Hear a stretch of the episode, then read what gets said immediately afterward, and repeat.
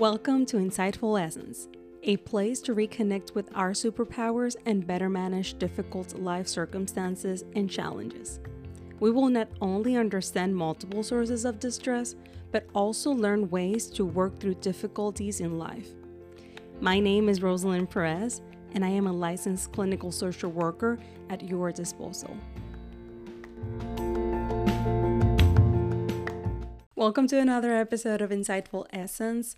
And today I wanted to talk about a topic that somehow is connected about the it's somehow is connected with the last topic that was discussed, relationships.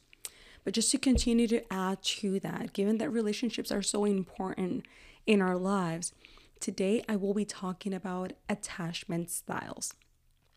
This is a topic that I see directly and indirectly on a daily basis when I work with my clients. And attachment styles, it's something that it's very rooted in childhood. However, we take from our childhood years into our relationships when we grow as adults. But to make a little bit more sense, the way that we are going to talk about attachment styles today is in comparison with love because that is the huge mistake that I've seen people confusing attachment styles with love, which are they look similar, but they are not at all the same way. And I'm not going to elaborate as much as what love is because I prefer to focus on what attachment styles is. So, what is attachment styles? Attachment styles are different ways of creating intimacy. As I have, as I have said in previous uh, episodes, connection is so crucial for human beings. It's so crucial that our urges a lot of times takes us to do things just to connect with people. Sometimes we may connect in a healthy way or in an unhealthy way. However, it's still the force underneath a lot of our impulses, behaviors, um, lifestyles, you name it. So, attachment style is completely focused on how do we become intimate. And when I say or talk about intimacy, I am not talking about sex particularly. I am talking about closeness, openness, um, our ability or our willingness to be vulnerable and have other people in our lives in our most vulnerable moments. So I wanted to put a note aside that as I have done with previous episodes that every single topic that we discuss will be done with the intention to create awareness coming from a non-judgmental place because a lot of these inner processes or interactions or our uh, the force that drives us to engage or to do things happens in the unconscious part of our brains. However, we incorporate so much judgment. So, that being said, it is crucial and completely important to understand that there's no one way or uh, or bad way to interact with people or experience an attachment style. So, everything that I'm going to say and the words that I'm going to use is because scientifically they have been assigned to these concepts, but there's no such thing as a right way to feel attached or a wrong way. However, the important message is to understand, to know, because it is through that understanding that, guess what? We become empowered, we become more open or we give ourselves permission to understand and not judge and act or do something if we choose to. That being said, I'm going to start talking a little bit more about what are these attachment styles and how they can influence or be present in the relationships that we have. So, the first attachment style, there are three main ones, but there's also a fourth one. But I just want to kind of like to focus first on the three main ones to start making the differentiation between one and the other. the first one that I would like to focus is the anxious attachment style. It's called anxious because the need for intimacy for this attachment style it's crucial. It's something very important for the person that is experiencing this attachment style to satisfy this need. And before I elaborate a little more about the attachment style, I wanted to quickly provide a backstory about attachment styles. And these are developed at a very, very, very early stage of our lives. So so early that we're infants, we're toddlers when we start to develop these. And the factors of who develops which type of attachments are can be so broad. So we're we don't want to spend that much time of thinking why did why do I have this particular style instead of the other? There can be so many factors. But these are crucial for that young age to survive. It is the way that we first communicate with our caregivers, our parents, whoever was taking care of ourselves when we were infants and babies.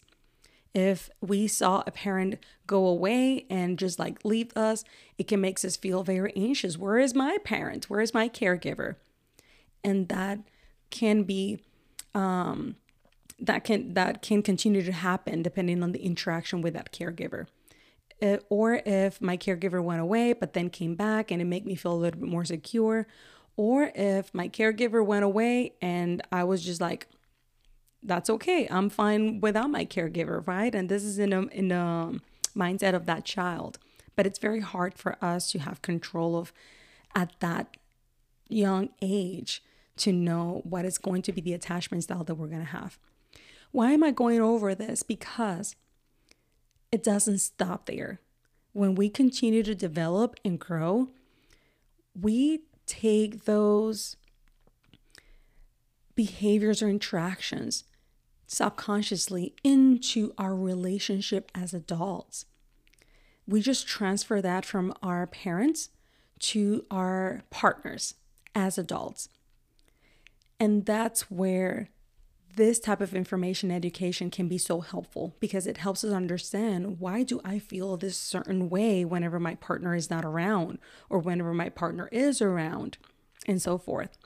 Or whenever my I perceive that my partner does not want to um, spend quality time with me or runs away or what or whatnot.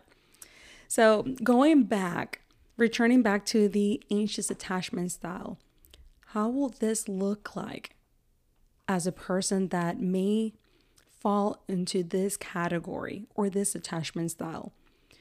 If I am an anxious, uh, if I am a person that have an anxious attachment style, it will be crucial for me to feel that I am in touch, that I that I am part of my partner's life every time. So if my partner and I go away to work and I have no idea, I have no uh, communication through the entire day, that can trigger me as an anxious attachment style to know like what's going on, where's my partner. I wanted to make sure that we are close, that there's nothing wrong. Even if there's nothing wrong to the other person, this is what the attachment style can take us or can lead us. And understanding this and making sure that we know that it's not that we're needy or that we want like we're gonna be that we're gonna come off as insecure. It is just an attachment style. So understanding this and being able to communicate our needs it's important. For example to say to our partners is important to me just to hear at least once or twice from you throughout the day just to see that, hey, we're good, or I love you, or we're just thinking about you. This is going to be important for that person. And if I am a person that has this particular attachment style, it's like, how do we communicate that to our partners and to let them know the importance of satisfy that need? I'm going to come back to this at the end of the discussion of all three attachment styles because I wanted to just also highlight other things. For now, I'm just kind of introducing it. So, moving on to the second attachment style is the secure attachment style. It is, there is still this need to be intimate and close, but if, let's say that using the same example, I'm a person that has secure attachment style. If I don't hear from my partner throughout the day, I may think about my partner and I want to make sure that everything is okay. But if I don't, it's not going to cause as much as anxiety. It's not going to cause, it's not going to be on my mind as much. Um, and if I am in need to be reassured in the relationship that I will communicate that openly. That is how a person with secure attachment will process that in their mind.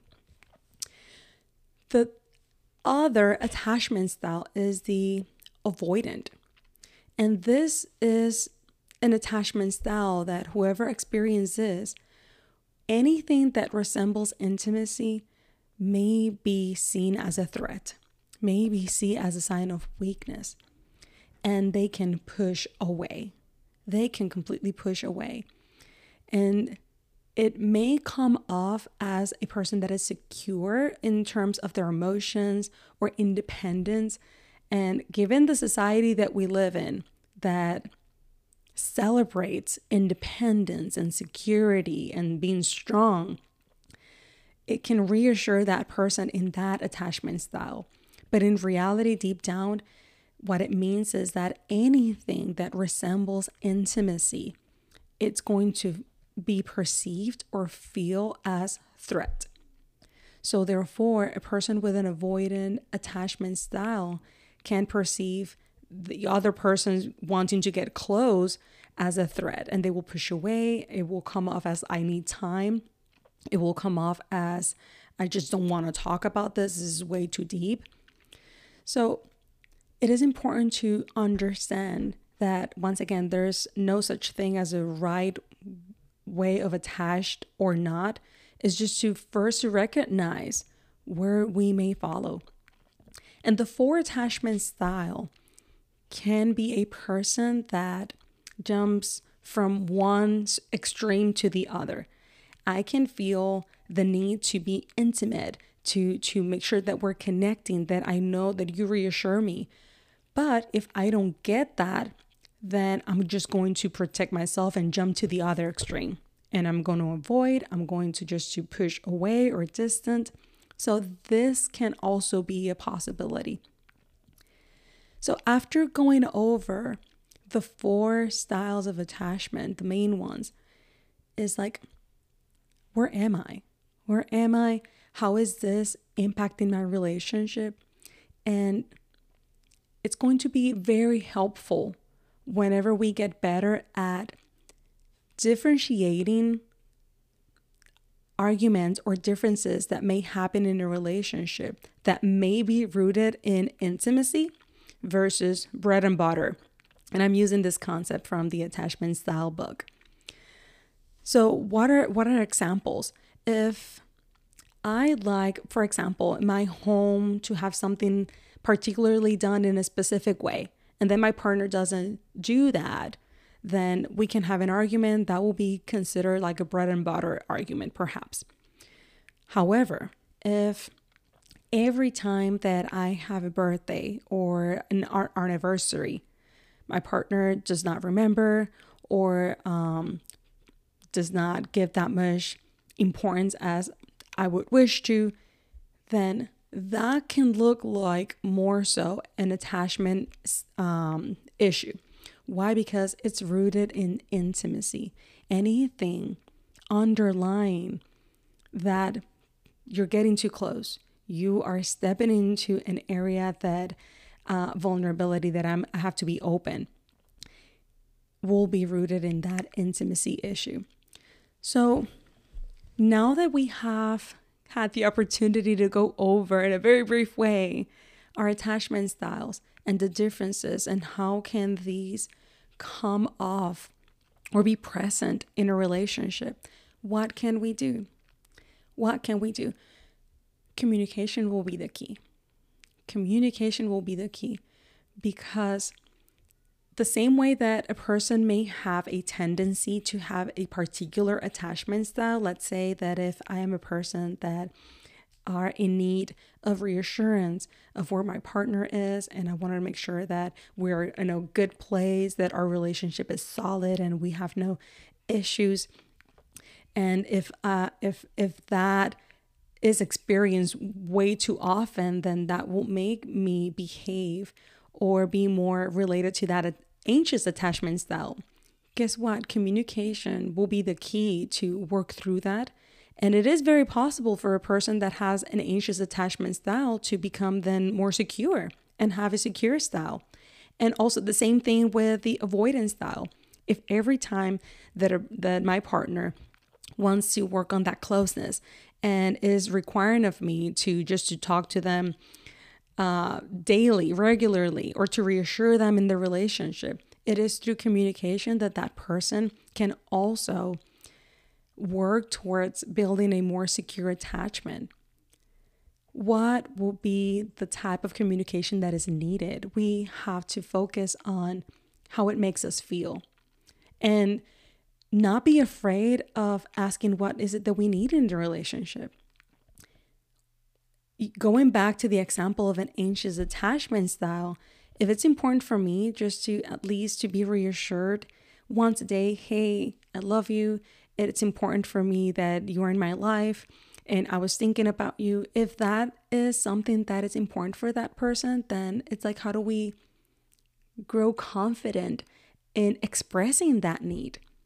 Or vice versa, if I am the person with an avoidant attachment style it's like how can I also grow confident in saying, I do love you, but I do need some time to to think or to do something uh, um, by myself to make sure that I self soothe, that I take the time to just to take um uh, to be set, so just to separate myself from that overwhelming sensation of of what intimacy can represent for that person. And it is in that constant communication. But however, what we do is engage in protest behaviors. What are protest behaviors? Let's say that if I'm an anxious person, anxious attached uh, person, and this person is not responding to me, guess what? I'm not going to respond. I am just going to let them know or just like to give them silent treatment. And it is that that relationships can continue to get more harmed than repaired. So this is a tricky um, way of interacting, but we have to speak about these topics. We have to become a little more aware of how do we interact and how to differentiate whether if it's an attachment style issue or love because a lot of times we can in in in longing for connection we can automatically confuse I need this person, therefore I love this person because I don't know what to do. But is it that rooted in wanting to be loved or wanting to be um, part of something in a relationship, for example? Or if that need of independence is like, no, I don't need this, perhaps, but once again, we're social creatures. So it is all about that balance. It is all about having this knowledge because knowledge is power and being able to look within, reflect. What is it that our bodies, our minds are telling us whenever we engage in interactions with partners or people that we are romantically involved?